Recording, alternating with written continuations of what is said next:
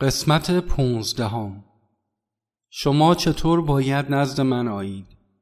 من به همه شما که پیش من آمده اید و همه آنهایی که می‌خواهند نزد من آیند و مرا به عنوان بالاترین بالاترها میپذیرند می‌گویم.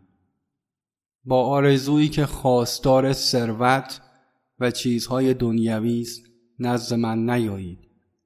بلکه فقط با اشتیاقی آتشین پیش من بیایید تا همه چیز خود بدن، فکر و متعلقات همراه با وابستگی هایتان را به من واگذار کنید.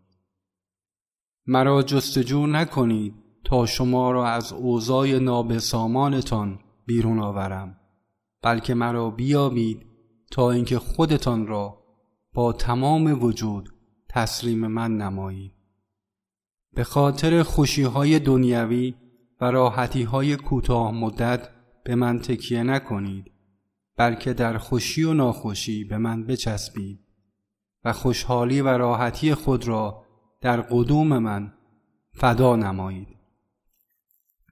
بگذارید خوشحالی من خوشحالی شما و استراحت من استراحت شما باشد. زیرا آنها که همه چیز خود را در من گم کنند جاودانه مرا خواهند داشت.